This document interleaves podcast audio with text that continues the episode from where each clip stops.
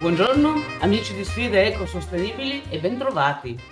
Buongiorno Paolo. Buongiorno. Ed eccoci arrivati alla fine dell'anno. E tirando le somme, secondo voi, qual è stato l'argomento più trattato in assoluto durante il 2023? Cambiamenti climatici? No. Le guerre? No. Forse la preoccupazione di essere in ritardo sui temi dell'Agenda 2030? Assolutamente no. Il tema più trattato in assoluto è stata l'intelligenza artificiale, con tanto timore da parte di molte persone che hanno paura che l'intelligenza artificiale possa rubare posti di lavoro o ruoli di eh, responsabilità e altri che invece lo vedono di buon occhio. Insomma, la situazione è talmente complicata che per parlarne e vederla da tanti punti di vista oggi abbiamo moltissimi ospiti. Innanzitutto vorrei salutare e ringraziare Cristian Luca, un tecnico radiotelevisivo che lavora per una società tedesca in Italia poco conosciuta e questa società utilizza proprio l'intelligenza artificiale. Cristian ha raccolto la nostra sfida e risponderà alle tante domande che abbiamo da fargli e a tutti i nostri dubbi.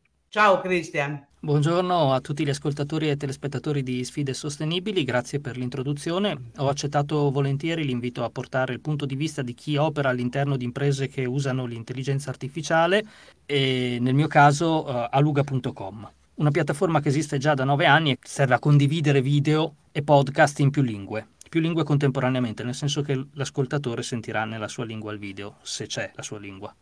Usiamo 53 data center scelti tra chi dichiara di utilizzare energie rinnovabili, teniamo l'accessibilità che è un argomento che spero di poter approfondire in seguito. Poi abbiamo Dalia Benfatto, che già conoscete, della nostra consulente di economia circolare, esperta in passaporto digitale. Buongiorno Dalia. Buongiorno Rossana. E poi Elia Vettorato, il geografo ormai diventato un pilastro del TG della sostenibilità. Ciao Elia, buongiorno. Buongiorno Rossana, buongiorno a tutti e sono contento anch'io di essere qui. E il nostro co-conduttore, podcaster, ma soprattutto avvocato Paolo Rendina, con il quale vorrei partire per questo approfondimento. In giurisprudenza l'intelligenza artificiale si usa da moltissimi anni in un'ottica, diciamo, predittiva per garantire una maggior prevedibilità delle decisioni giudiziarie. Paolo, come funziona e soprattutto quali sono stati i benefici che ha portato? Grazie, grazie Rossana, grazie a tutti i nostri ospiti. Tema ovviamente all'ordine del giorno, nel senso che sappiamo benissimo quanto l'intelligenza artificiale oggi sia comunque oggetto di dibattito, ovviamente, ed è utilizzata tantissimo nel mondo del diritto. In particolare si ragiona intorno soprattutto ad alcuni macro temi tipo la responsabilità nell'utilizzo dell'intelligenza artificiale anche a livello artistico, dico io, sulla protezione dei dati personali e eh, a livello nazionale è stato comunque introdotta, si stanno introducendo normative specifiche di regolamentazione dell'intelligenza artificiale che eh, riprendono poi le direttive dell'Unione Europea. Noi siamo all'interno ovviamente dell'Unione Europea e ad essa ci conformiamo. C'è in effetti anche un regolamento, quello sul, sul generale sulla protezione dei dati, il GDPR, che già comunque parla anche in questi termini e soprattutto a livello internazionale c'è l'Organizzazione per la cooperazione e lo sviluppo economico, l'OCSE, che ha adottato le prime linee guida sull'intelligenza artificiale. Quindi c'è molto fermento anche perché sono state appunto con queste linee guida date delle raccomandazioni per un uso responsabile dell'intelligenza artificiale. Inoltre l'ONU ha istituito un gruppo di lavoro che ha l'obiettivo di eh, cooperare a livello internazionale e di indirizzare le questioni etiche, eh, un tema questo importante, oltre che giuridiche, connesso appunto alla sua utilizzazione. Se vogliamo poi entrare un pochino più nel merito, anche quello che, di cui mi occupo io quotidianamente, del diritto tributario, eh, vediamo che l'intelligenza artificiale, o meglio un uso differente della tecnologia, viene utilizzato soprattutto dalle agenzie fiscali ed è interessante questo come dato. E giusto per colorare un po' questo inizio di puntata vi dico che è arrivata tanto ad essere utile l'intelligenza artificiale, la nuova tecnologia, che ad esempio stati come la Francia l'hanno utilizzata anche per andare in cerca dei cosiddetti evasori fiscali, permettetemi il termine, addirittura eh, aggregando e comunque confrontando dei dati dai nostri amatissimi, odiatissimi per alcuni social network tipo Facebook. Quindi anche i social network possono diventare un eh, terreno di caccia e di ricerca per chi non adempie agli oneri tributari. Quindi vedremo poi se l'intelligenza artificiale, come ci immaginiamo noi, possa essere utile anche per i temi che stiamo sviluppando oggi, cioè quelli sulla sostenibilità. Hai una domanda da fare Paolo? Ah, beh, a questo punto, visto che abbiamo comunque degli esperti in materia, la domanda è d'obbligo. Cioè, come ho detto, se questa intelligenza artificiale potrà aiutare la cittadinanza e tutti noi in generale anche in materia di sostenibilità, perché no? Individuare magari con l'utilizzo della tecnologia anche chi è più sostenibile di altri o, ahimè, chi ancora non lo sia molto per migliorare la sostenibilità nei data center, che sono i luoghi dove si manifesta l'impatto ambientale delle soluzioni che definiamo di intelligenza artificiale e che hanno reso ancora più critiche queste strutture, aumentandone l'inefficienza energetica, per esempio, la generazione di calore e di conseguenza il ricorso a misure compensative. In realtà gli attori di questo mercato si stanno già muovendo da tempo e hanno mostrato la strada da seguire. Ad esempio Amazon è passata a soluzioni ARM, per chi non è del settore sono quelle impiegate nei telefoni cellulari, cioè praticamente gli stessi processori che ci sono nei telefoni cellulari. Nvidia ha tentato di acquistare la società che li progetta. Apple ha dimostrato quanto oh, le soluzioni che noi utilizziamo o utilizzavamo in precedenza, quelle di AMD e di Intel, fossero altamente inefficienti. Magari non ci hanno spiegato l'importanza, la loro strategia vera, ma l'importanza è che abbiamo dei coprocessori che si chiamano neurali, che possono essere spostati all'interno dei processori e in questo caso possiamo spostare rapidamente le informazioni perché nei data center c'è un collo di bottiglia che si chiama bus di sistema, cioè sono i bus che trasportano i dati che servono all'intelligenza artificiale e che sono molti. A questi bus sono collegate molte interfacce di rete e ognuna eh, è collegata a un computer fondamentalmente.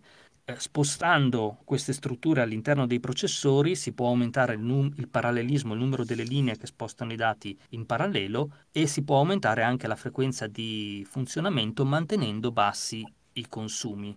Quando invece queste strutture sono all'esterno del chip, eh, le piste possono diventare delle antenne per cui bisogna controllare che le piste non siano mai troppo lunghe abbassando la frequenza di funzionamento. Per cui spostando i circuiti che oggi sono usati per l'intelligenza artificiale all'interno dei processori si otterrà un risparmio energetico. Possiamo individuare chi non è sostenibile? Eh, sì, ad esempio oggi abbiamo soluzioni sul mercato che permettono di fare la traduzione, anche la mia impresa si occupa di questo, modificando il labiale di chi parla quando si ascolta un'altra lingua per farlo coincidere con il doppiaggio. Ovviamente tale scelta ha un costo anche per le imprese, sono costi elevati, non solo per l'ambiente, perché eh, richiede fare questa, questa lavorazione diversa per ogni lingua, eccetera, richiede un consumo, sia che la, si tenti di farla in tempo reale, sia che sia preparata prima.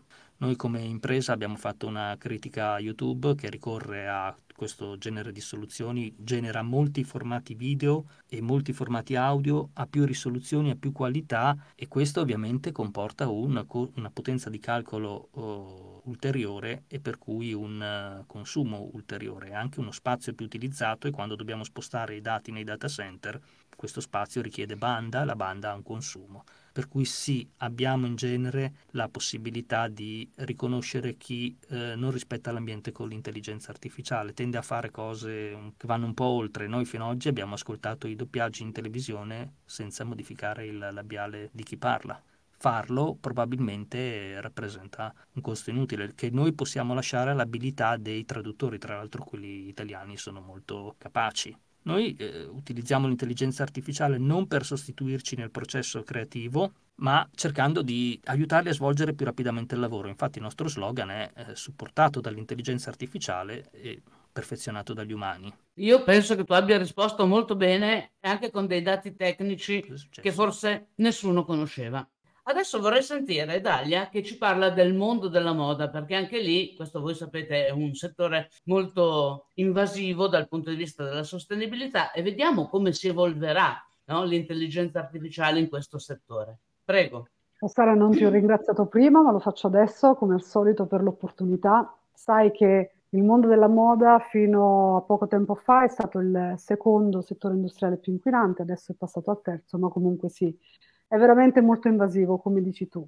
Comunque uno dei settori che indubbiamente è tra i più interessati e coinvolti dall'avvento delle nuove tecnologie e dall'intelligenza artificiale e dalle sue probabili applicazioni. La fascinazione verso le possibilità di interazione nuove con le piattaforme più utilizzate è sicuramente tanta e coinvolge tutti, un po' a tutti i settori.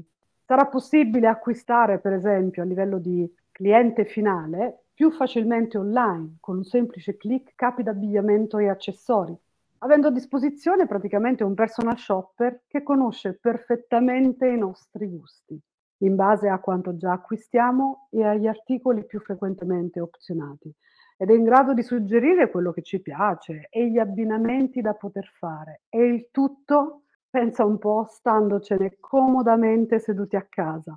D'altra parte il prossimo a lanciare una linea d'abbigliamento sarà proprio Amazon ed è proprio poi d'altra parte questo stare a casa che a mio avviso è l'aspetto più inquietante la sensazione che la tecnologia sostituirà l'uomo sempre di più è una realtà che comunque spaventa e sconvolge le persone che hanno già avuto modo di avere a che fare con l'intelligenza artificiale.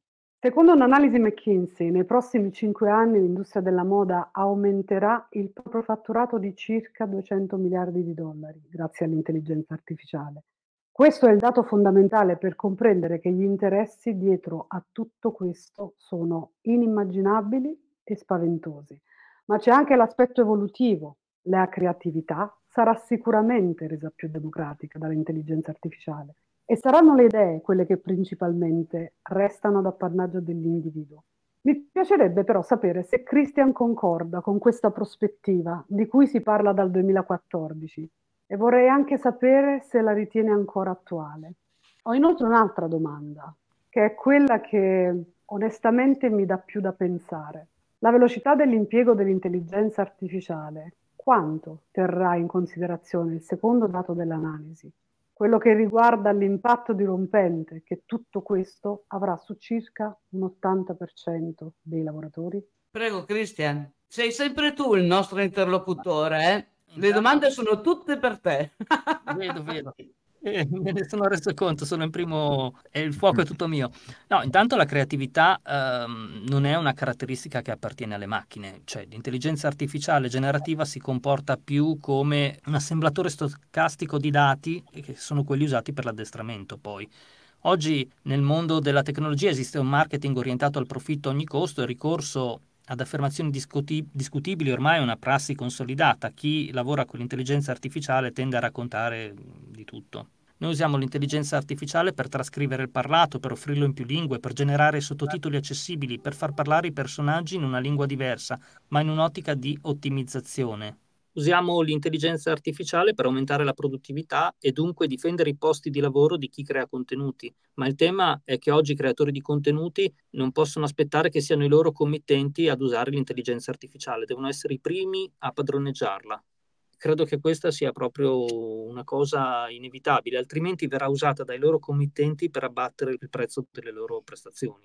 Attraverso il contenimento dei tempi necessari a completare operazioni ripetitive difenderemo la nostra prima risorsa eh, non rinnovabile, che è il nostro tempo. Lasciamo che siano le macchine a svolgere compiti ripetitivi e noiosi e ci concentriamo sulle fasi creative che sono quelle tipiche degli esseri umani. Ecco. Anche nella fase creativa, oggi lavorando a distanza, uno che doppia un film non sente dove ha terminato eh, chi lo ha preceduto, per cui non ha questa, questa possibilità. L'utilizzo di una piattaforma permette di sentire i segmenti già doppiati da altri e di lavorare meglio. Di fatto lavorando vendiamo il nostro tempo. Questo è il motivo per cui ci pagano, ecco, perché siamo uno strumento utile a far collaborare le persone a distanza. Poi, se guardassimo in modo cinico come si lavora nell'automazione d'ufficio davanti a un computer, potremmo renderci conto di come ci sia stata l'incapacità umana di automatizzare le lavorazioni. Molti compiti si potrebbero fare più velocemente se le macchine non avessero una persona davanti. Questo purtroppo è un fatto ineluttabile, siamo noi che rallentiamo la macchina quando lavoriamo davanti a un computer. Invece l'operatore umano diventa indispensabile quando è la sua intelligenza a fare la differenza. L'unica difesa, a mio avviso, è elevare le competenze per difendere tutta la filiera, non il singolo processo, altrimenti sarà una guerra persa in partenza. Domani chi sarà capace nel modo migliore, anche sfruttando l'intelligenza artificiale, di portare a termine il suo lavoro, sarà l'unico che non si vedrà via a portare il lavoro dagli altri concorrenti che useranno l'intelligenza artificiale, non dall'intelligenza artificiale. Chiarissimo, e poi tra l'altro hai aperto un tema che è estremamente interessante, che proprio riguarda come uno si prepara a questi avvenimenti che cambiano un po' la vita delle persone, inizialmente in sordina, ma poi in maniera molto efficace e con la tempistica di oggi con passi da gigante, anche improvvisi.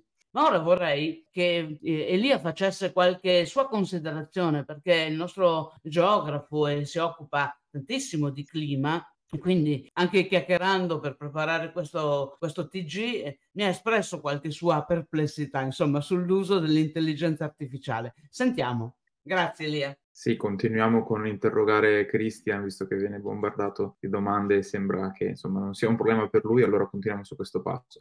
Io avrei una, una considerazione che è un po' una domanda allo stesso tempo. La considerazione sta nel fatto che nel campo meteorologico eh, si lavora ormai da decenni su un elevato numero di modelli probabilistici che danno ogni volta uno scenario differente. Quindi le previsioni vengono fatte, le previsioni del tempo che noi utilizziamo, guardiamo tutti i giorni, vengono fatte scartando quei risultati che sono troppo estremi e poi tenendo in considerazione le medie di quel fascio di dati che stanno nel mezzo e che non è troppo dissimile l'uno dall'altro. Per dare un ordine di grandezze, su 100 risultati che ottengo con i modelli probabilistici, ce ne sono 3-4 che sono completamente fuori scala e vengono cancellati in automatico. Poi ci sono questi 96 che sono più o meno simili, dei quali una cinquantina sono praticamente identici, si utilizzano. Questo significa però che a un certo punto interviene la mano umana, che non solo sceglie i dati più simili, e questo infatti lo fa la macchina, ma lo pondera con l'esperienza e con dinamiche locali che difficilmente possono essere modellizzate a priori. Vi faccio un esempio proprio di questi giorni, in generale del periodo invernale, la neve in pianura è uno dei grandi temi che spopola nei social delle pagine meteorologiche e riguarda proprio l'esperienza del climatologo e del meteorologo che se ne occupa. E quindi è anche per questo motivo che ci sono alcuni meteorologi che preferiscono essere un po' larghi di manica con i fenomeni meteorologici per due motivi principalmente. O utilizzano un po' il sensazionalismo e quindi c'è un maggiore risalto nei siti web, nelle pubblicità, eccetera, oppure vogliono avvisare la popolazione di un possibile, per quanto remoto, rischio e quindi evitare l'impreparazione generale. Invece ci sono altri meteorologi che tendono a non esagerare troppo, a essere un po' più moderati, con il rischio che a volte eh, possano sottostimare alcuni fenomeni estremi sempre sulla base della loro esperienza e dei numeri che hanno davanti. Quindi la domanda che mi viene da, da porre a Christian è quanto questo tocco umano, diciamo, sia fondamentale nella gestione delle intelligenze artificiali e se in questo senso la meteorologia, con la sua esperienza pregressa, può dare uno spunto nella gestione di questi problemi e di queste dinamiche. Grazie. C'è chi tende a raccontare di tutto nelle previsioni, cioè venti forti da nord nella mattina, poi nel pomeriggio, oppure tendenza a... Ehm, perché c'è una ragione dietro a questo, è che si parla generalmente chi fa le previsioni si riferisce a una fotografia dei dati, cioè non ha l'evolvere dei dati. È una esposizione ragionata e sintetica di un dato che già ha ricevuto. Oggi con la tropicalizzazione del, del clima, poi noi abbiamo un territorio molto vario, abbiamo le coste, abbiamo l'Appennino, le Alpi, la pianura, cioè è veramente difficile fare delle, delle, previsioni che siano giuste per tutto l'arco della giornata, per qualsiasi tipo di territorio e generalmente sono divise per regioni, su base regionale, mm, poco meno. Ecco. A Milano abbiamo avuto violenti rovesci che sono stati localizzati in città oppure potevano essere localizzati altrove. Il vantaggio di un sistema basato sull'intelligenza artificiale è che potrà considerare in tempi rapidissimi l'evolversi delle situazioni grazie a un monitoraggio continuo dei dati i dati arrivano di continuo e dunque la macchina ne tiene conto nella, più volte nell'arco della giornata e potrà fare più previsioni, anche più previsioni locali, come dire, più dettagliate per posti più, più piccoli e temporalmente più circoscritte. La previsione per la sera anziché per tutta la giornata, ecco. Benissimo, grazie. Tra l'altro stavo notando che nel web, soprattutto sui social, adesso è partita questa cosa della, del diluvio, della tempesta, del cattivo tempo, eh, dell'uragano, ovunque, praticamente ogni giorno, allerta. E allora queste cose ci fanno perdere un po' la fiducia e, no, e veramente poi non capiamo fin dove c'è veramente un'intelligenza artificiale, fin dove c'è la manipolazione. Ma è proprio di manipolazione che invece vorrei parlare, perché mi sarete stupiti che sono stata zitta fino adesso e adesso ho da dire delle cose.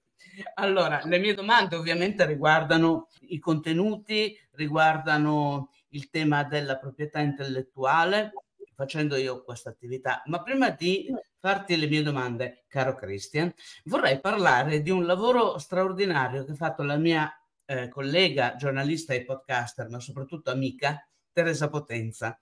Teresa ha studiato tantissimo l'intelligenza artificiale e ha creato praticamente nel suo sito una serie di articoli che rispondono a una serie di domande. Io mi sono segnata alcuni punti che ho ritenuto interessanti condividere con voi. Intanto Teresa fa una considerazione importante. Lei dice che l'intelligenza artificiale non è scevra da stereotipi razziali o di genere, di appropriazioni culturali o di comunicazione manipolata, perché l'intelligenza artificiale generativa attinge da fonti che alla fine sono state inserite nel web da delle persone umane che ovviamente hanno pregiudizi razziali, pregiudizi di genere, eccetera, eccetera. Cita anche una questione etica che riguarda l'intelligenza artificiale attraverso tre punti che secondo me sono più rilevanti di molti altri l'impatto socioculturale, la responsabilità, l'informazione e la disinformazione. A questi tre aspetti della comunicazione possono comunque essere affrontati con una serie di strumenti che tra l'altro lei elenca con molta precisione, sono tutti utili per verificare le fonti, ovvero fare fake checking, un'operazione che è indispensabile perché sappiamo al di là delle esagerazioni, ma comunque da tanto tempo nel web ci sono tante notizie false e tante notizie manipolate ad hoc per creare visibilità, quindi senza fondamento. Inoltre parla di overfitting, ovvero quando la piattaforma di intelligenza artificiale rilascia dei contenuti che sono o ripetitivi o noiosi o addirittura completamente fuori tema. A tutte queste problematiche Teresa suggerisce quello che un po' dicevi tu in tutti i tuoi interventi, Christian, quello di interagire no, con l'intelligenza artificiale praticamente sempre, senza prendere mai quello che ti offre come buono.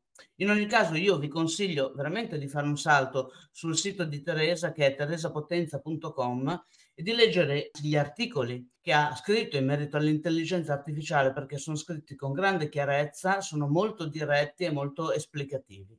Beh, poi la mia domanda, guarda, è molto semplice. Io vorrei chiederti proprio come funziona, se funziona, come, si, come viene gestito il plagio. Il plagio è praticamente il fatto di attribuirsi eh, un testo che non abbiamo scritto noi che magari qualcun altro ha scritto in anni di ricerca, di studio, di sacrifici e con questo non capire da dove arriva potrebbe essere un problema. E l'altra domanda è proprio quello che ti dicevo prima, quindi la proprietà intellettuale praticamente con l'intelligenza artificiale svanisce. È così o mi sbaglio? Spero. Allora, Intanto eh, per i contenuti eh, il nostro alleato principale eh, può essere quello che è un motore di ricerca, perché se un contenuto è simile viene trovato. Un contenuto generato dall'intelligenza artificiale spesso è ricavato da contenuti già presenti non è nulla di nuovo. Poi ci sono delle allucinazioni introdotte dall'intelligenza artificiale, ad esempio io un omonimo che è alto 1,90 m, suona la chitarra, non sono io e, e l'intelligenza artificiale potrebbe confonderlo con me. Per cui riportare suoi scritti per miei. Anche la sintesi è un'operazione a rischio con l'intelligenza artificiale generativa chi utilizza l'intelligenza artificiale generativa è tenuto a dichiararlo, ad esempio la licenza di ChatGPT lo impone. Qui il problema cambia, diventa diverso.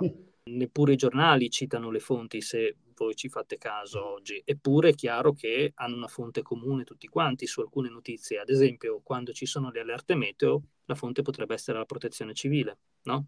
I siti web potrebbero avere tutti quel tipo di fonte, però non la citano sempre. Nel meteo sì, perché così se sono sbagliate le previsioni le ha sbagliate la protezione civile, però in altri ambiti magari questo uh, non accade. Eh, c'è un rischio con le macchine, è che siccome sono assemblatori stocastici, come ho detto prima, di quello che trovano, noi ci troviamo con contenuti ripetitivi, noiosi, però quando le macchine avranno come fonte le loro stesse allucinazioni, allora a quel punto la, la, la verità e l'attendibilità saranno, saranno in pericolo. Questo è un problema noto. Cioè, magari fuori da chi usa l'intelligenza artificiale generativa non se ne parla, ma è un problema decisamente noto. Senti, però io ho un'altra domanda che la, l'ho aspettato fino adesso perché è la domanda alla quale io tengo di più in assoluto. Allora, voglio sapere da te se effettivamente l'intelligenza artificiale è sostenibile, se è sostenibile in che misura, se non lo è, potrà diventarlo, ma in tutto questo, in quali settori è veramente fondamentale, ha generato delle trasformazioni fantastiche che hanno generato benefici per le persone, in quali altri possono essere non utilizzate semplicemente o vediamo che ha anche tanti difetti, no? Quindi non è tutto oro che luccica.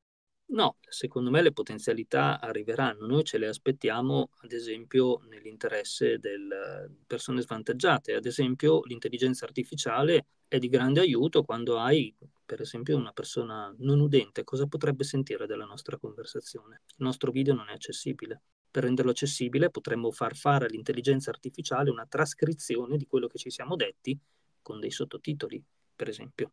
E qui io mi aspetto le innovazioni più importanti per la società perché sono lavori veramente ripetitivi trascrivere quello che ci siamo detti e per cui può farci molto comodo. Inoltre l'intelligenza artificiale ha un basso margine di errore quando sente i suoni vocali dell'italiano A, E, I, O. Ad esempio eh, c'è un software open source che si chiama Whisper che fa un'ottima trascrizione dell'italiano e noi lo utilizziamo quando dobbiamo trascrivere l'italiano perché mm. produce ottimi risultati con l'italiano e con lo spagnolo per cui internamente cambiamo anche gli strumenti che utilizziamo in base al risultato o all'origine dei dati che abbiamo. Se l'intelligenza artificiale sarà utile dipenderà dalla, da come progredirà la tecnologia. Ad esempio, nel, sul fronte della sostenibilità sarà la memoria statica a dare il grande vantaggio. È qualcosa che già c'è, qualcosa che già in, si chiama SRAM, è un po' costosa da produrre, però eh, viene prodotta all'interno dei processori dei nostri cellulari, quelli che chiamavamo ARM,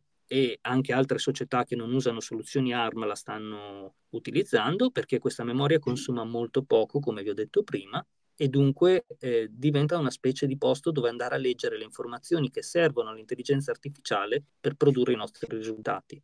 Quando sarà compiuta questa transizione, il problema del consumo sarà meno rilevante di oggi, per cui non esiste una sostenibilità assoluta, siamo noi che fissiamo l'asticella di ciò che è sostenibile o meno e per cui se riusciremo ad abbattere i consumi si potrà fare un utilizzo anche più esteso. Oggi chi ha aggiornato Windows ieri, oggi sa che ha Copilot che gli permette di usare l'intelligenza artificiale 10 volte. Perché viene inserito questo limite di 10 volte?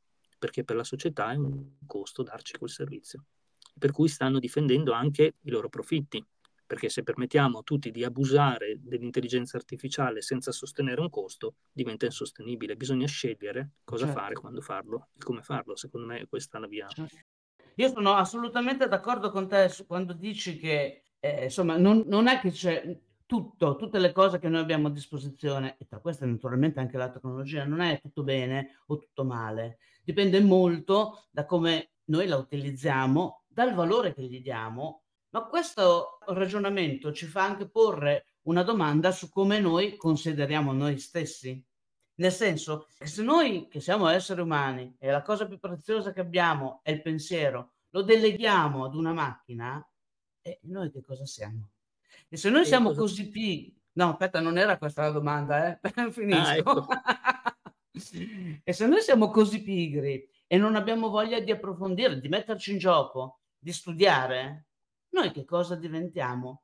Poi è inutile temere una macchina, tu ti sei spiegato benissimo, il timore della macchina è banale, è una scusa, è un alibi. Noi dobbiamo essere capaci di, di evolvere no? in queste nuove tecnologie. Adesso questa era la domanda. Scusa l'interruzione prima, ma mentre parlavi mi è venuto in mente che cosa saranno gli esseri umani domani se il loro input saranno le macchine. Per cui noi dobbiamo sempre lasciare alla fine del processo, secondo me, la scelta umana, la scelta di, di, chi produce i contenuti che deve decidere cosa lasciare, cosa tenere. Secondo me è inevitabile perché la società, noi abbiamo vis- già visto che rapporto abbiamo con le macchine, cosa ha portato. Ha portato che oggi abbiamo il 70% degli italiani che non sempre comprendono un testo scritto, se il testo è molto sofisticato faticano a comprenderlo perché gli strumenti che utilizziamo ci hanno abituato a usare eh, linguaggi semplici, brevi, le nostre abilità si sono perse, altre abilità si perderanno domani in base a quello che delegheremo all'intelligenza artificiale. È per questo che io mi auguro che siano i compiti ripetitivi o i controlli di sicurezza, per esempio. Certo. Quello è un altro certo. fronte su, su cui si può, si può investire. Quindi, perché davanti a questo evento noi non prendiamo in considerazione la possibilità di scrivere una pagina senza precedenti nella nostra storia, che è quella di valutare attentamente l'utilizzo buono dell'intelligenza artificiale, decidendo coscientemente dove usarla e dove. Con un po' di creatività e di coraggio possiamo facilmente farne a meno. Vi dico ragazzi che eh, vi ringrazio veramente tantissimo per la vostra presenza, per le domande, ringrazio soprattutto Christian perché ci ha dato davvero delle informazioni altrimenti difficili da attingere e ci ha dedicato il suo tempo. Grazie Christian. No, grazie a voi e alla prossima. Grazie Dalia, grazie per essere stata con noi. Grazie a voi, a te come sempre, è stato un piacere. E grazie a Elia Vittorato, senza il quale il TG non lo facciamo. Grazie, grazie mille, ci vediamo sicuramente la prossima volta. E grazie all'amico Paolo. Grazie a tutti voi, grazie Rossana, splendida, bellissima. Io eh, mi permetterai soltanto di dire che stiamo generando con dell'intelligenza non artificiale, ma dell'intelligenza umana, dei valori difficilmente sostituibili. Quindi, insomma, questo ne diamo atto e grazie a te per lo sforzo che stai veramente facendo per questi contenuti di altissimo spessore. Io vi ringrazio tutti e sono, vi dirò, sono veramente fiera di far parte di questa squadra perché mi sta piacendo moltissimo. Ma soprattutto grazie a voi amici di Sfide Ecosostenibili che ci seguite e vi voglio invitare come solito alla prossima puntata che però sarà a gennaio 2024. Quindi, cari amici, buone feste, buon inizio d'anno e come sempre, evviva la sostenibilità! Ciao, grazie. Ciao a tutti. Ciao.